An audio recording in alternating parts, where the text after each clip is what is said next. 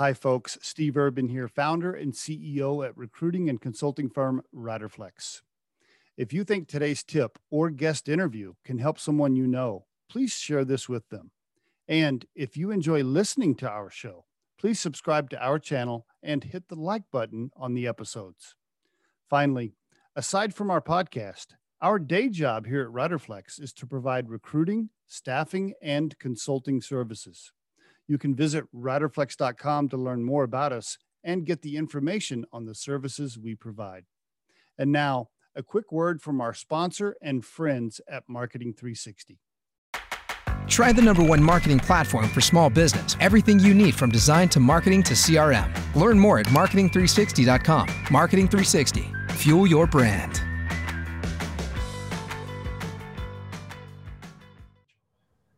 Okay, and is this like a, in a town, or is it like super remote, where you're like having to wear bear spray every time you walk out on your porch? Like, what? What's the? well, we do, my sons are learning bear spray not only to protect us from bears, but you know it's calving season right now for moose, um, uh, and the cows. A cow just attacked my good friend down the road uh, the other day. Literally, he's a bigger man than me, and knocked him right down and stepped on him twice. So you mm. got to have that out because moose kill more people than bears, believe it or not, in Alaska. Um, I believe that. that. Yeah, that that sounds right. Yep, that sounds right. Interesting, you mentioned that. I was just doing some camping up in uh, Wyoming, right over the Colorado border, uh, mm-hmm. and uh, I was I had come back to my spot after doing a little ATV trail riding, and I was sitting in my chair just having a beer just kind of relaxing for a minute. And I was behind the kind of behind these trees. Yeah, big moose comes walking around the corner. He didn't smell me because I was downwind, and he comes around the corner, and he's probably hundred yards from me, maybe less, uh, maybe seventy yards or so. And uh, yeah, less than that. He was like fifty yards away. Anyway, uh, he he he stops. You know, you can tell he's like, oh, he sees me, and uh, so I was thinking the same thing. I'm like, people get charged by these things all the time, and I just sat there. I didn't move, and he just slowly drifted off. So, well, to answer your question, we're we're if you look at the map, Denali National Park has only one entrance. We're 13, basically 13 miles south of there, in a little enclave of a couple houses called Carlo Creek. Okay. And um, it's where the road is the closest in that area. That's it's where the road is closest to the mountains because it's right at the top of the okay. Alaskan range. So okay. I've been waiting, or my wife and I, I've been waiting for over 20 some years to get land in this area.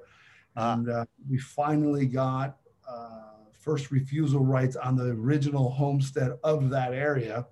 And cool. jumped at it and it was a great experience. grateful for it. And uh, we was it, is it like an acre? Is it like an acre, two acres, five? What, what, how much is it? Five acres. Five acres, nice. Okay, very good. Awesome, man.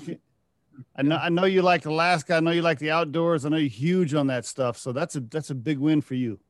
Yeah, thank you. I appreciate it. And you're okay with the winters up there. Your wife's okay with the winters.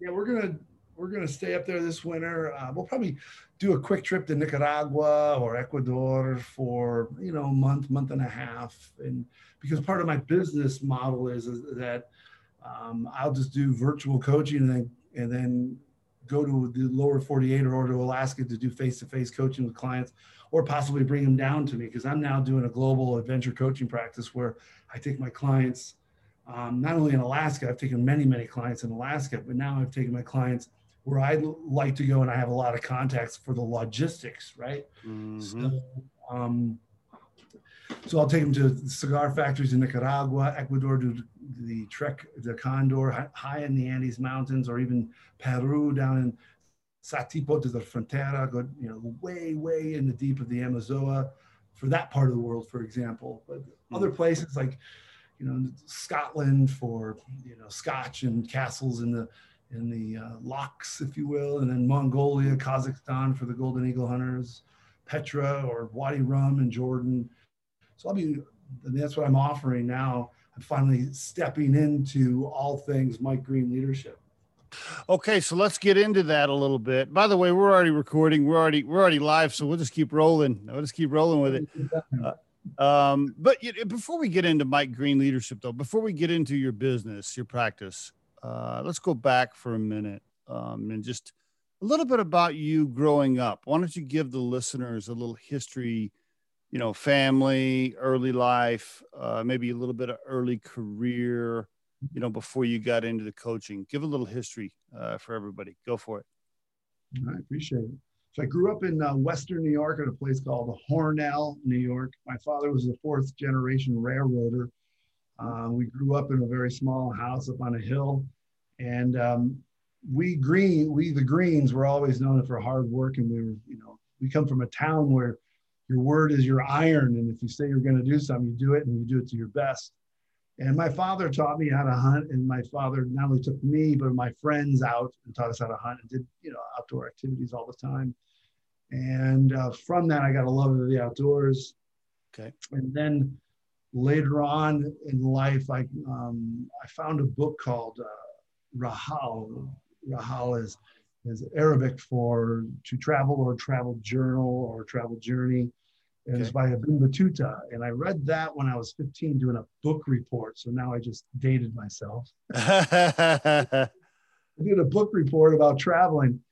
And I learned in the first couple pages of that book about reading about Ibn Battuta that if you give up yourself, you can travel the world. Because this man ultimately traveled 70,000 miles in the 1400s all around um, um, Islamic countries, etc. Okay. So I learned that right there. And then I knew that something changed within me, but I didn't know what yet or when. And right. ultimately, fast forward, I, I was a kid in high school. My family, my father's a railroader. You know, we didn't make much money, but we were able to get financial aid to send me to an outward bound course in the Ely, Minnesota for Voyageur hmm. Outward Bound. So hmm. Outward Bound is an experiential education program to take you outdoors to learn about yourself and put you in predicaments to, to show yourself that you can do so much more than you ever thought. Mm-hmm. And uh, it was my senior year in high school. No, nobody understood why I would want to do it my senior year in high school. I was wrestling pretty well. I was doing really well with tournaments and stuff. Ah. Uh-huh. Slated to possibly win my weight class in two of the tournaments that I was in. Uh-huh. And um, so I went to, my parents applied for financial aid and I got accepted to do a two week dog sledding course in Ely, Minnesota, two weeks of dog sledding, cross country skiing in the winter, dead of winter, after Christmas, through the new year. And that was the best thing I, have ever done in my life. From, you know, and I learned wow. about self sufficiency, craftsmanship, self reliance, and things like that. And then I knew, and that was the first time I ever heard in my entire life that people can actually work, that people actually do work outside of a nine to five job. My dad worked five and I asked my instructor, I go, so you work seasonally? What is this you speak of? yeah, they work. Um, they work all winter and they play all spring. I go, that's what I want to do. ultimately, after that, I got my teaching, or excuse me, I got my um, criminal justice degree to fall back on. And then ultimately, I started um, doing outward bound as a, an instructor with adjudicated youth, okay, mainly in Florida or I started Washington State and eventually went over to Florida. And then the Russian government heard about, you know, experiential education, and they wanted to start a program to stem the flow of uh, adjudicated youth from adjudicated juvenile crime into mafia crime. Ah. And because uh, they were either jumping, either they get into mafia crime or they just get killed because they, you know, they stepped on too many toes. I mean, that's legitimately true. And um, so ultimately, I got hired to start an experiential education program as well as teach spoken American English in the Oblast of Russia. So Russia itself has okay. its own state, which we would call they call an oblast, we call a state. So I taught spoken American English there for a while. Then I started an experiential education program, helped them through that. Spent six months there, and then I ultimately just jumped around Europe and different outward bound schools and supported them and that's where I started learning about self, really getting into the traveling and really seeing that you can live a live a life out of this. And part of Outward Bound or part of the experiential education is help people coach people through stepping into the unknown, mm. into that into that um, point where they're uncomfortable. And that's where my coaching really started, and the juvenile years, if you will, of the coaching practice. So you knew early on, you're like, okay, I, I love to travel. I love the outdoors. I mm-hmm. love co- I love coaching and training and helping people, and you tied all that together into making yourself a nice career, doing it eh, right. And and it, it basically you you were able to follow your passions, uh, mm-hmm. passions, and make money and travel. Congratulations! Not a lot of people accomplish that. yeah, at the time I didn't know that. I didn't. You said it so very well. I'm hope I, I got to. You said it so well because at the time you know, I'd be hitchhiking through the highlands of Scotland to become a lumberjack. And I'd be looking at these sheep, and these sheep would be looking at me. They go, yeah. And I'm thinking, what the fuck am I doing out here? Just down rain trying to hitchhike up to Fort William to start a job as a lumberjack. And guess what? They don't call themselves lumberjacks. You know? so I wrote about that in my book too. So, but it's a pretty, pretty interesting story. So, how many countries? How many countries have you been to? 63. 63 countries. Wow. Okay. What's your favorite spot, by the way? If you had to pick one, I know that's hard to do, but I mean, I guess Alaska is number one. Obviously, Alaska, United States is number one, but I guess what's behind that?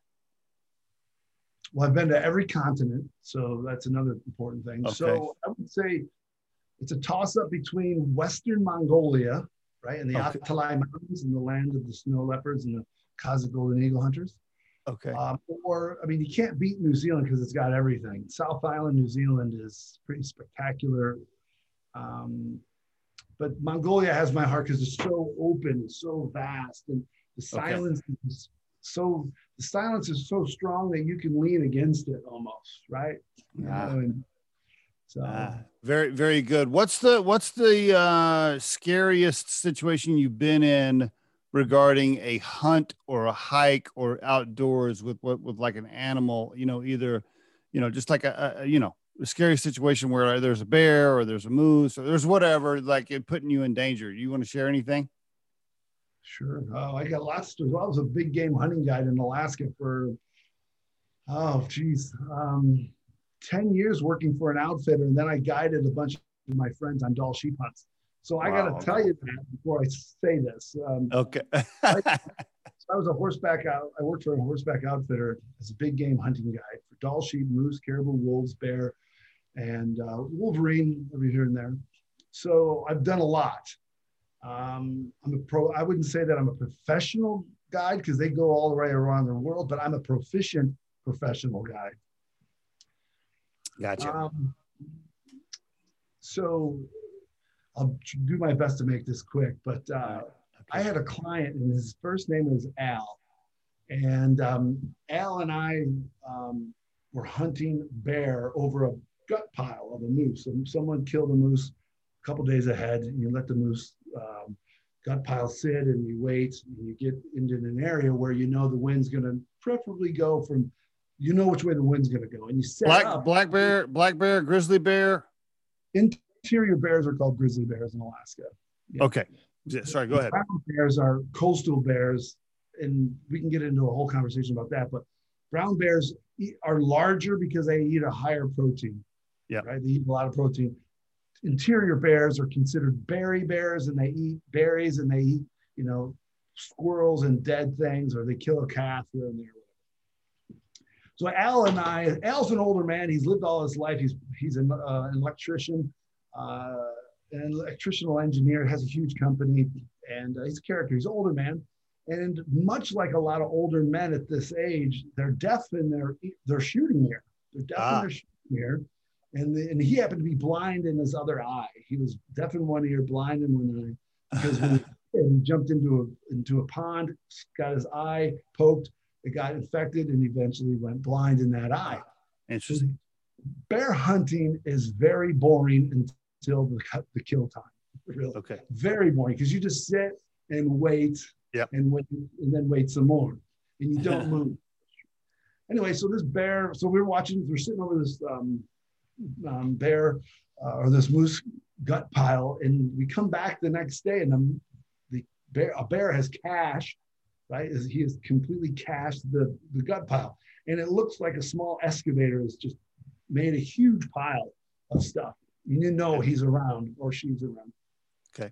We're sitting there waiting, waiting, and a bear, if they're unmolested, will come back on their gut pile and eat pretty much the same time every day, usually. Usually in okay. the morning or at night or dusk, depending on the temperature. And um, and you listen for the birds to tell you when he's coming because the, because they're eating off of everything. The birds show up, they tell you what's going on. They're the sirens.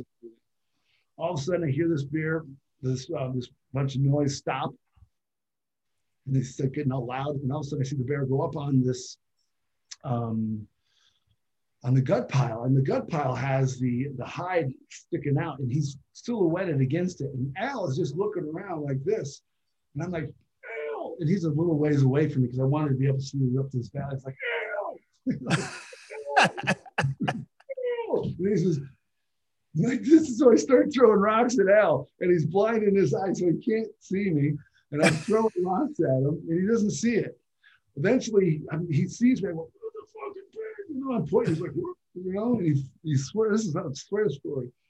So he looks down, he doesn't even see the bear. The bear eventually just lumbers off. The next day, the bear comes back. And then now Al and I are right next to each other. I tell Al, okay, Al, any bear hunter I ever deal with, I always physically hit him in the shoulder and say, listen, you're taking out the shoulder.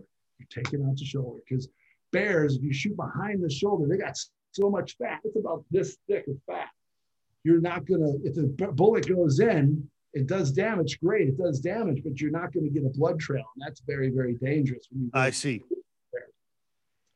So you always hit them in the shoulder because then you knock them around and they get mad and they become a brown orb of fury. They just keep turning. So you just keep shooting into the brown orb of fury till it stops.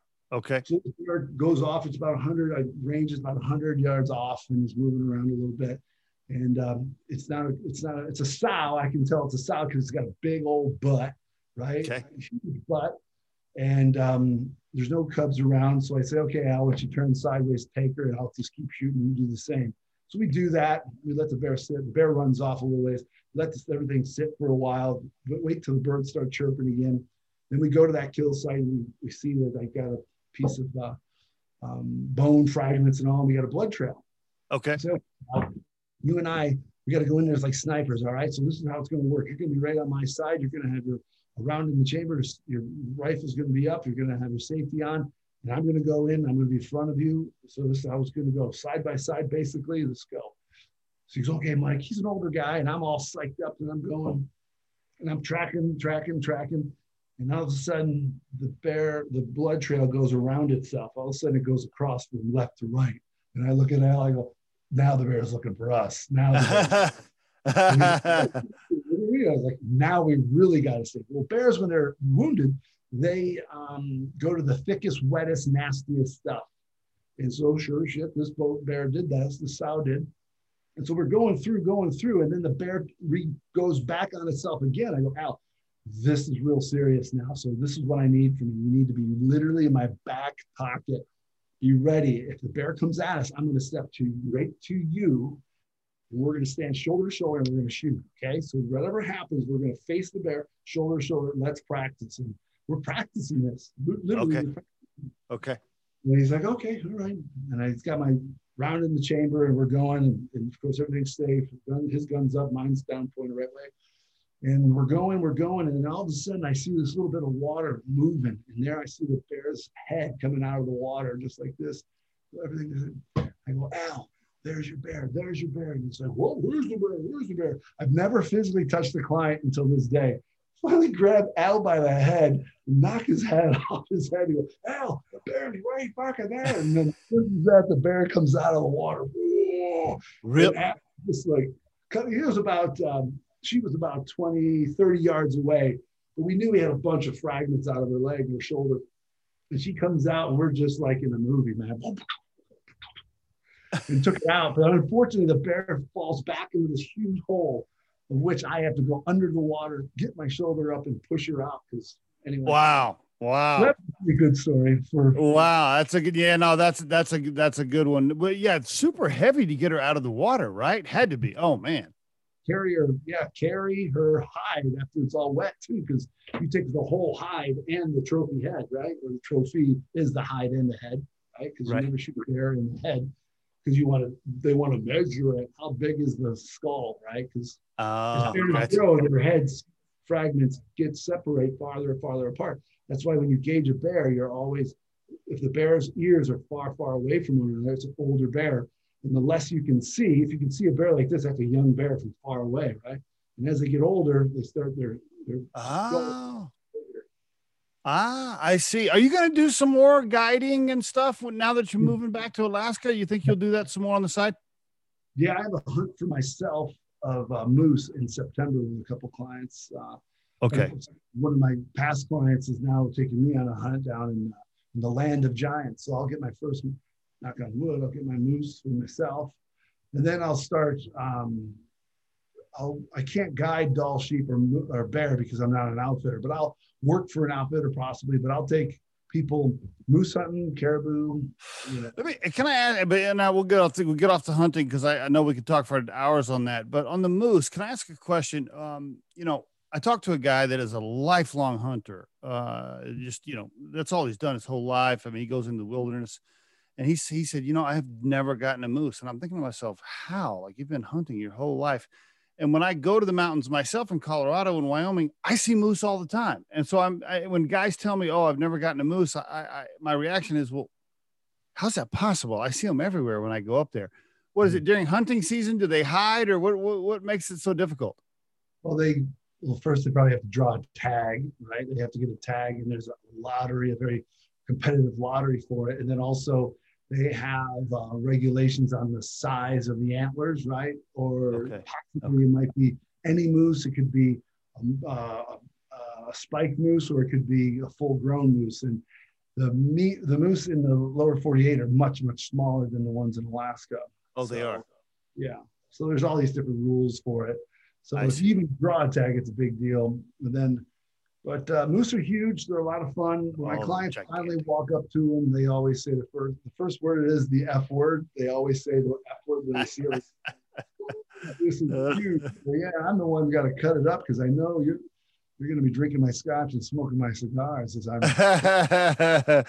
yeah, the size of the, the moose, people just don't understand. Unless you've been next to one, you really just don't have any idea how massive they truly are. I've I one came out of the I was riding my ATV on a forest road in Colorado, and one came out of the trees. Didn't see me until he kind of got up next to, to my ATV, and then he turned sideways, you know. And I'm I'm like looking. I'm like, I mean, Jesus Christ, man, they they they are massive animals. it takes takes me or back in my younger days eight trips to pack out a moose. Wow. Up and everything. Yeah. The um, wow.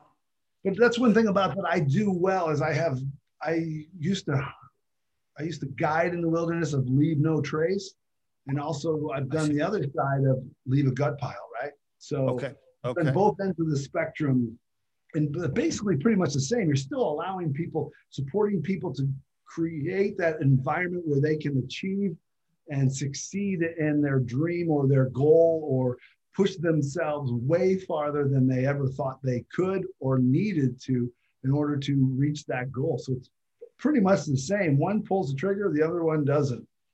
And I prefer because it's easier on me. Talk to us about uh, you, you know your business um, as a leadership coach now. So you're you're moving from now working for a specific company and doing coaching for them, and you're going to go back into full time uh, coaching on your own for your own business. Is that is that correct? Is that is that yeah. the move you're making? Okay. Yeah. So before I came over to the Middle East to work with a large oil and gas company, I had my own coaching business, and I was uh, very successful. But I was never home, and with two young ones at home, um, I was very, you know, I had one day I had a, I just kind of, I didn't, I had this moment of being full of anxiety when I should be happy coming home from being 19 days away from my family because I had mm. oil and gas clients, cybersecurity, aerospace, engineering firms, dude ranches, you name it, you know, um, cannabis, CBD, you name it. I had all kinds of clients. I was never mm. home. The mm. day I came home after 19 days, I looked at my brand new truck that was paid for. I looked at my wife's car that was almost paid for. I looked at my beautiful house in Boulder, and I thought to myself, I got this anxiety. And I was like, and I asked myself the same coaching question I asked my clients what is this stress or this anxiety trying to teach you or ask you? And it came to me just like that. What are you providing? And I said out loud in my driveway, nothing. Nothing. So that was coming to my truth as a father that yes, they have all these, they have a, two safe vehicles, they have a nice neighborhood, they have a nice home, they have a nice neighbors, awesome neighbors, awesome place. But as a father, I'm not providing. So I had a conversation with my wife. I was like, where can I go in the world where we can raise our kids with quality and quantity of time and still make a difference? And um, the, we started looking, and this um, this company is known for that. And so we moved everyone, sold our house in Boulder, rented a house in Boulder, moved over here. And now I'm going back to the United States in my coaching company after having a successful engagement here of coaching and facilitating leadership courses and coaching with folks and um, executive presentations and all those. Now I'm going back to the States and um, rebranding uh, and also uh, just going to publish a book here in the very near future. So What's I'm the book title? What's the book title? The book title is called The Seven Global Truths of Leadership and uh, how I discovered a leadership truth on every continent. So basically, it talks about what are our truths as leaders, right? So often I believe that will I believe that leaders are made in the wild, and that wild can be in the corporate office. Sometimes, right? It could be in the wild of the corporate office. It could be in the wild of a new prospect or a new project that you don't know the what you don't know and you're stepping from the known into the unknown that's pretty much the frontier right and i coach people through that so that they can be, find their own truths because once you know your truth and you and you um, work through is this truth supporting is this experience supporting my truth or is it or helping me learn more then that's a whole different subject it's a whole different paradigm shift where you're just like I did with myself, you're learning of yourself as you go through, as opposed to being scared of it, not knowing of it. You're saying, okay, well, what's this have to offer me? Where can mm. I learn? Mm. And I think mm. what the coach does, the coach really supports people, meets them where they are, helps them, in my words, these are mine, um, help them find their truths. What are their leadership truths? And in my book, I talk about how I got to each continent and what um, what experience was I doing and what truth did I learn? And I, I believe hmm. it's mm. really interesting. What's the launch of the, what's the launch date for the book? Well, right now I'm going to get my book for the first time at the, at, at the end of this month. So I'm going to read it for the first time. Most likely I want to do it right. So on my 50th birthday of next year, March 17th, I'm going to, that's going to be my latest date to do. I'm going to turn 50. So okay. that's what I'm yeah. So, but most okay. likely, you know, books are you got to do it at the right time, and I like to do things right. Yeah. And um, yeah. So I'm really excited about it. You said rebranding. Now, right now, people can find you. Um, I mean, they can find you on LinkedIn, right? They can just go to LinkedIn and put in put in Michael W. Green, or they can go to your website, mweldongreen.com, right? Is that the best? Right. So I appreciate you bringing that up um, two things have changed. One, um, since you and I last talked, I got my master coach certification with the ICF. yeah.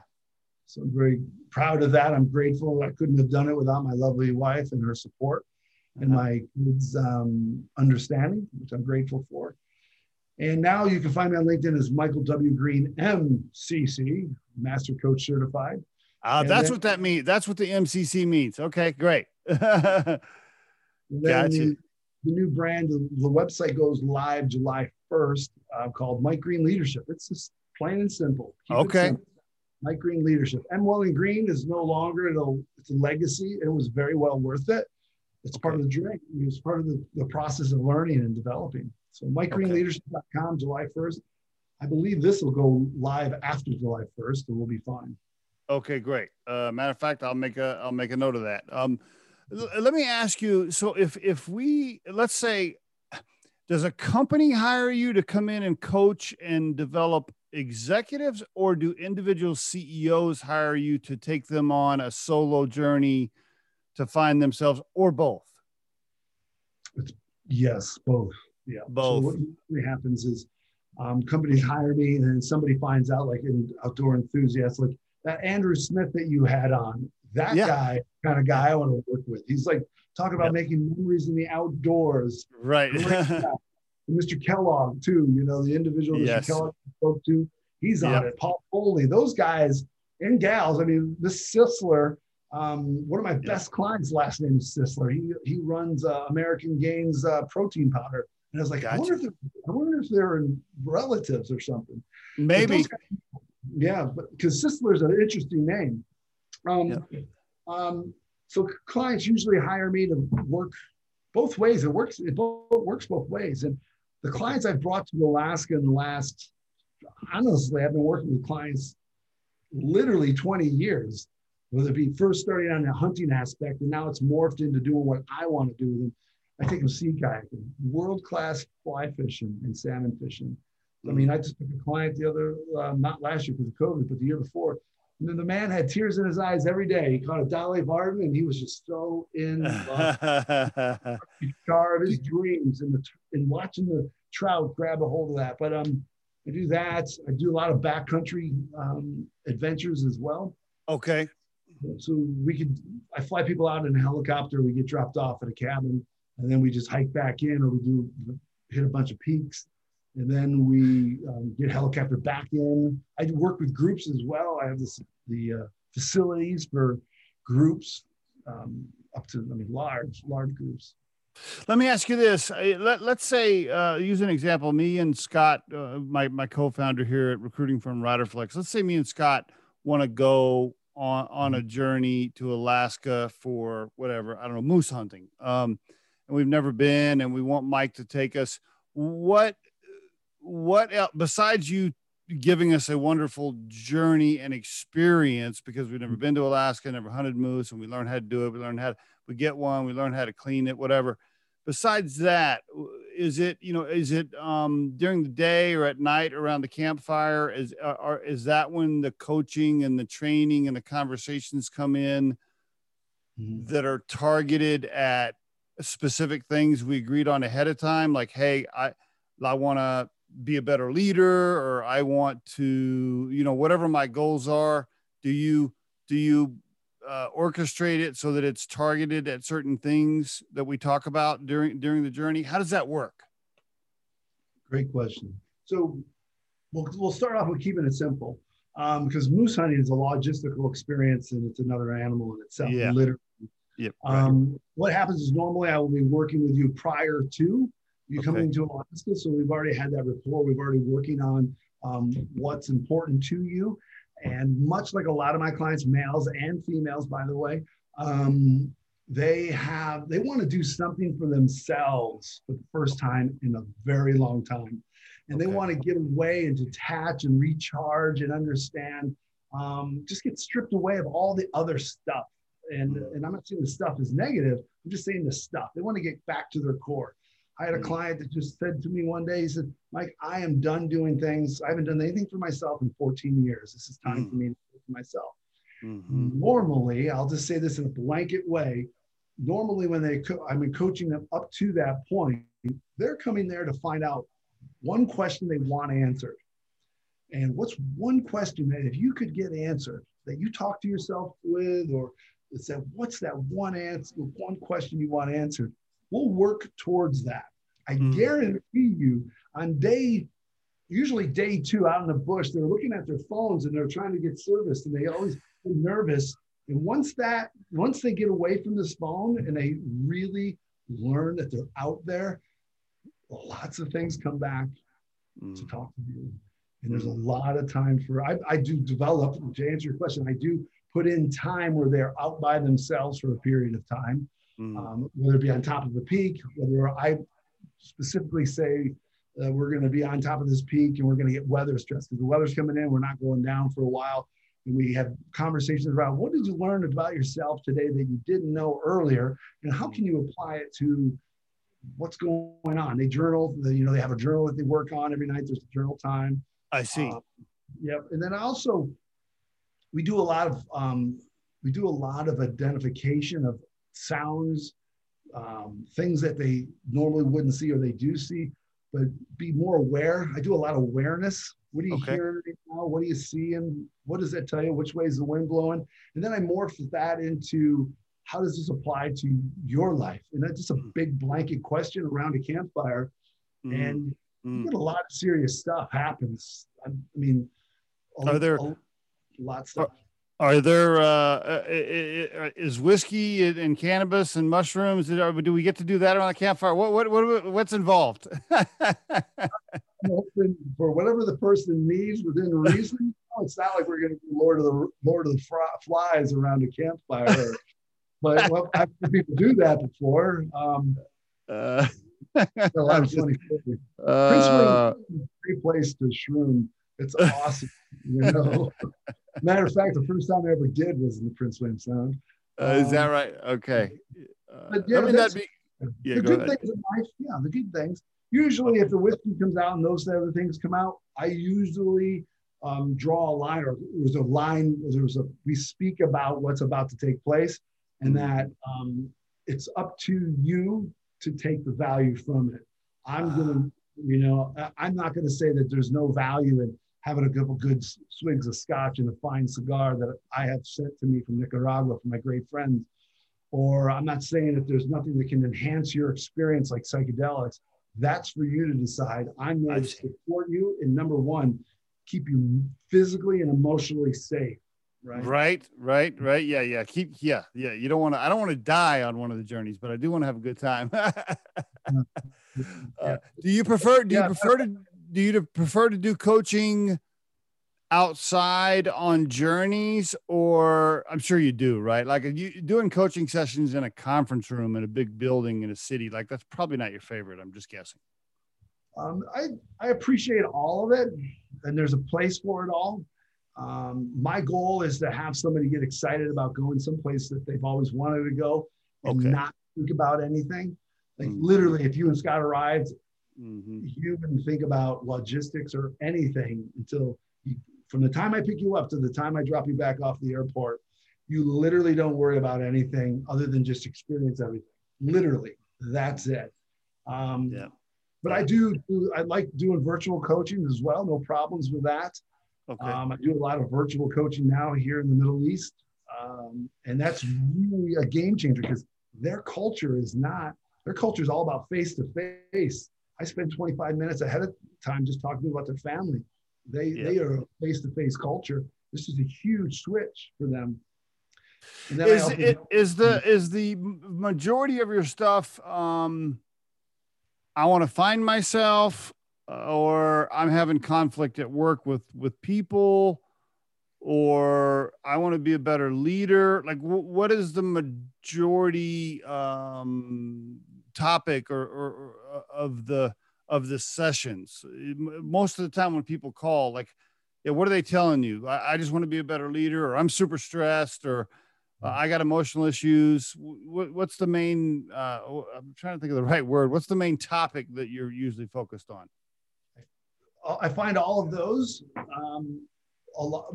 What's one thing that's really interesting is that everyone knows that uh, what got them where they are today won't get them where they need to go, and that they need somebody they can confide in, right? And they can't mm-hmm. keep bringing it home to their spouse. They can't mm-hmm. keep bringing it to a, a, board member. They, they they know they need to work it out themselves. Okay. That's the number, fundamental number one. Number two is that they want to learn how to do this, self-regulate themselves or coach themselves. And that's how I coach people. I coach people in engagements of six months minimum, nine months. Uh, I like nine months as a sweet spot, but a lot of my clients, I have clients that have been with me long, long time, not because they're codependent, but because they just, when I say I still have them as clients, they call me just for, you know, um, touch up work, if you will, you know? Okay. So they have a I get a lot of young people, and I say young, I'm saying 35 to 45 that are, I'm 49, but they they find themselves new managers, and they're like, wait a minute, I've been successful, I've done this myself, but now you want me to manage these people? Mm. I have no idea, and that's why I help them find the truth, and that's what I hope they get from the book is that when they read the book that your leadership truth is in, within you, but you're not going to find it by not leaving the known. You got to step into the unknown, much like a Joseph Campbell hero's journey. And I support you on that. What are your truths? Because once you know your truths, then all a lot of a lot of decisions are made for you or helped you make your decisions. you know there's a lot of co- there's a lot of coaches right if i if i go on linkedin and i put in like you know leadership coach or whatever a personal coach i mean they're just all over the place there's you know i don't know 100000 or a million of them Yeah. what's the biggest difference with with mike green what what it what but i guess the the unique part is the outdoor stuff and maybe what else how would you describe yourself as being different than all the rest of those coaches beyond just the outdoor journeys? Great, great question. I'm grateful for all the other coaches out there. Um, what differentiates me from everyone else is that I've taken the long journey through life to understand the human experience. Mm. Um, and I've put myself out there in many, many different ways. Uh, and when we coach people, I think I think one thing all coaches can agree that we support people doing something that either scares them or they're un- going into the unknown. Mm. Uh, I've done that a bunch of times for myself and in different environments, much like they've been in. So it doesn't matter if it's a CEO in a C-suite or if it's somebody uh, um, or somebody new in a new startup. I've supported someone like them. And also another differentiator is I really don't even like saying it, but getting a master coach certification is no easy task. I have over Okay. 11,000 hours that I've had to document just to be able to do it. So I do have the structure of a of a coaching conversation that is deemed you know worthy of the International Coach Federation. But Okay. overall, I'm the kind of individual that has, as I said, walked a long journey and can support everyone. It, it's interesting you bring that up. So I always kind of laugh, like, I mean, no offense to some of the listeners, but I, you know, if I see like a 28 year old on LinkedIn that like never has even been a manager of people and, you know, it says leadership coach, and I'm thinking to myself, like you don't even have any experiences in life. Well, what are you gonna? What are you coaching? What are you teaching people? I always laugh at that. You know, I'm great. I'm, I'm, I'm happy that they put that in there for themselves. Hopefully they grow into it. And I'm not saying that they, um, but I think when when you read the book, you'll see that I've I've led men and women, a very very diverse group of people on the ice in Antarctica, to unload C1 C17s and load up C130s to send it to the South Pole and Mm. so in in very in, in very intense environments, or I've been a coal miner on the western slope over there in Paonia, and led men there in the safety aspect, or in Iraq leading Iraqi men, you know, or all these different areas that you and I have sat and talked before. We have great conversations about life. And that's Right. what it really comes down to, right? It's about yes. life work balance and how am I getting value out of my days so that I can show up the best woman, man, father, husband, daughter, wife, anybody. How do you be the best you can? And most importantly, how do you teach yourself to do to do it so it's sustainable?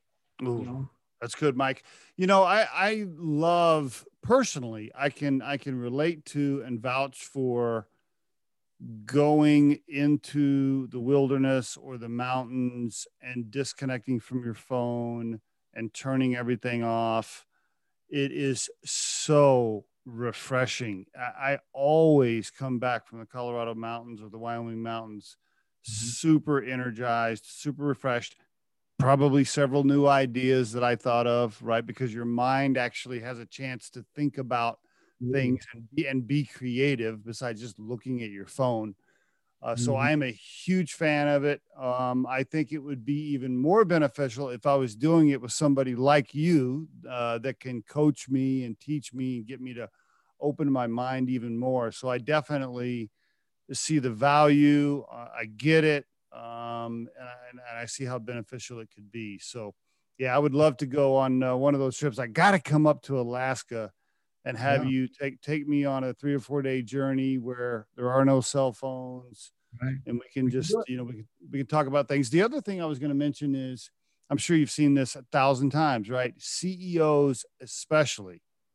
Not that other executives and people don't need the same thing, but CEOs or business owners specifically, the amount of stress involved uh, of owning or starting a business small to mid-size, especially, or being a CEO. If people haven't done it, if you're listening to this podcast and you've never been a CEO, you've never owned a business, you just really, you just don't understand the amount of stress, and it's hard for me to uh, express it you know, I know the listeners, and you know, they hear that all the time. And like, oh yeah, I've heard that being a CEO is stressful or being a being a business owner is stressful. No, it is, man. It's super stressful and super hard. And and I think it's so beneficial for those personalities to get away with somebody like you. It's just mentally and physically healthy to to be able to talk to you confidentially around the campfire I mean, that's huge. CEOs can't tell their employees everything. I, they just can't.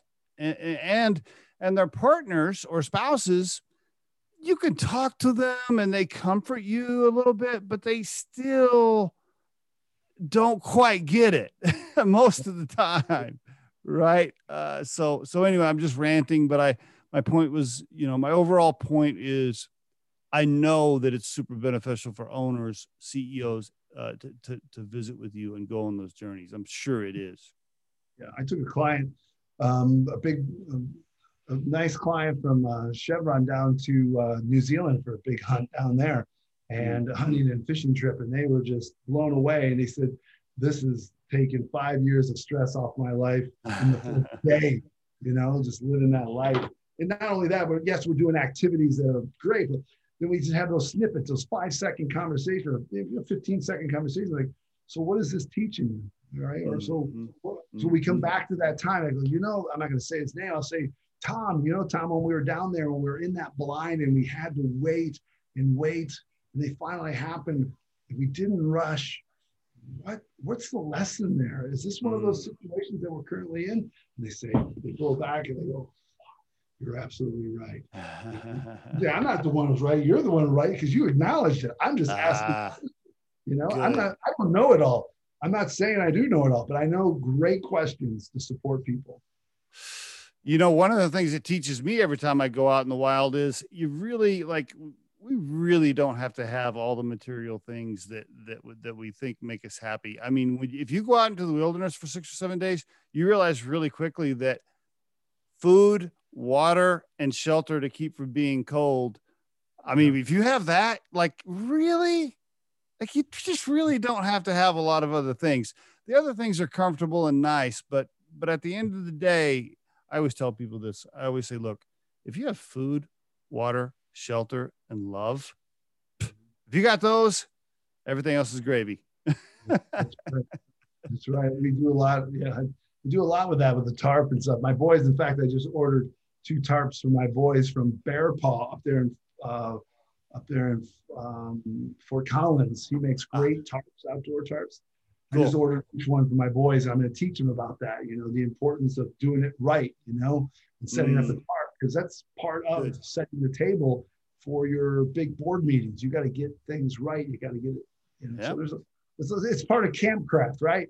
Your campcraft. You have a certain way that you set up your camp Yes.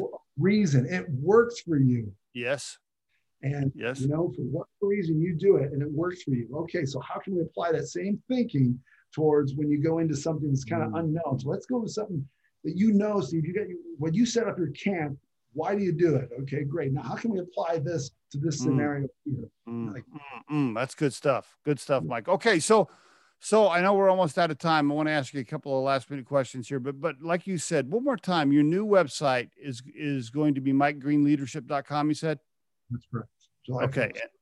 July 1st. Okay. So I want to make sure listeners get that. And we'll we'll launch this after July 1st so that people can uh can uh see the episode and then make sure they get to your website. Um now if now if you get clients from the Riderflex podcast, every time you get one of those, that applies to my fund that's going to pay for my trip to Alaska. I just want to clarify. and Scott, you and Scott, right? I just yeah. messing around. Um, couple of uh, questions here to wrap up. The table is round, by the way. The table is round.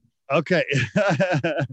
if you had to, if you could call uh, the uh, young man coming out of Western New York, you know, when he was 18, 19, knowing what you know now, what would you tell him if you could call him? Oh, wow. Um, that's a good question.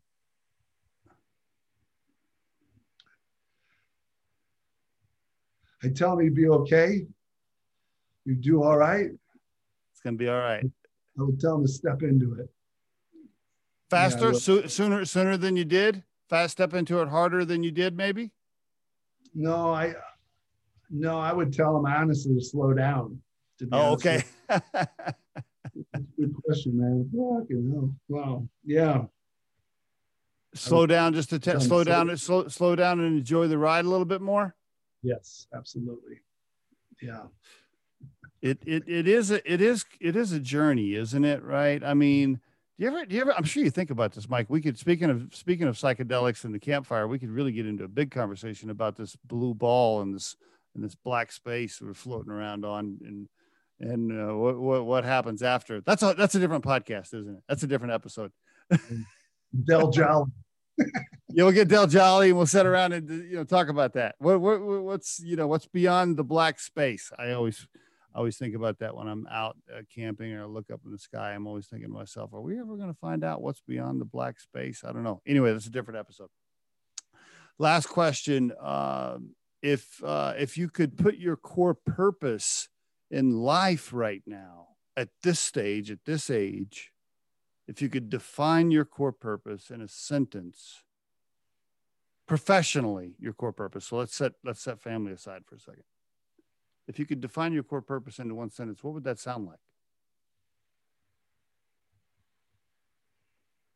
to, to serve people to be a sustainable, better, better self. Then yeah, I would think so. To be in service of to be in service of others, so that they can be a, a sustainable, better version of themselves continuously. ooh, ooh, ooh i like that you almost got it right that's that's good that's good you haven't got that you got to put that in the book you have to put that in the book Yes, Steve Irving, thank you for bringing this up. uh, I can't wait for the yeah the book to get out. By the way, one more thing before you know on some of these journeys, maybe you could uh, on some of these trips. Wouldn't it be great if you could get some footage, right? If you could get some footage, you could get your clients to, to Yeah. okay to okay some of it being recorded.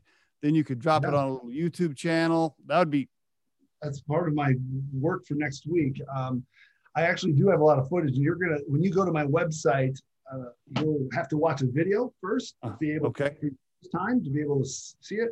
And there's a lot of footage on there of several of my clients. Oh, good, good. On high on top of mountains before he got um, alt- altitude stress, being so high up, looking down, going, "We got to go down there. This is not." No, I don't.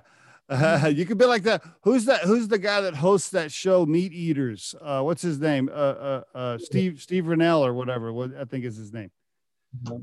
Yeah. you could be you could be like him and have all this footage, and uh, I think that'd be cool. I'd like to see. I'd like to see uh, some of that. But anyway, um, congratulations on everything, Mike. Uh, you know, you, you know, I know you personally, so I already know you're a great guy individually, just as a human being. You. uh, and I and I'm I'm proud of the business that you've built here. Congratulations on the certification.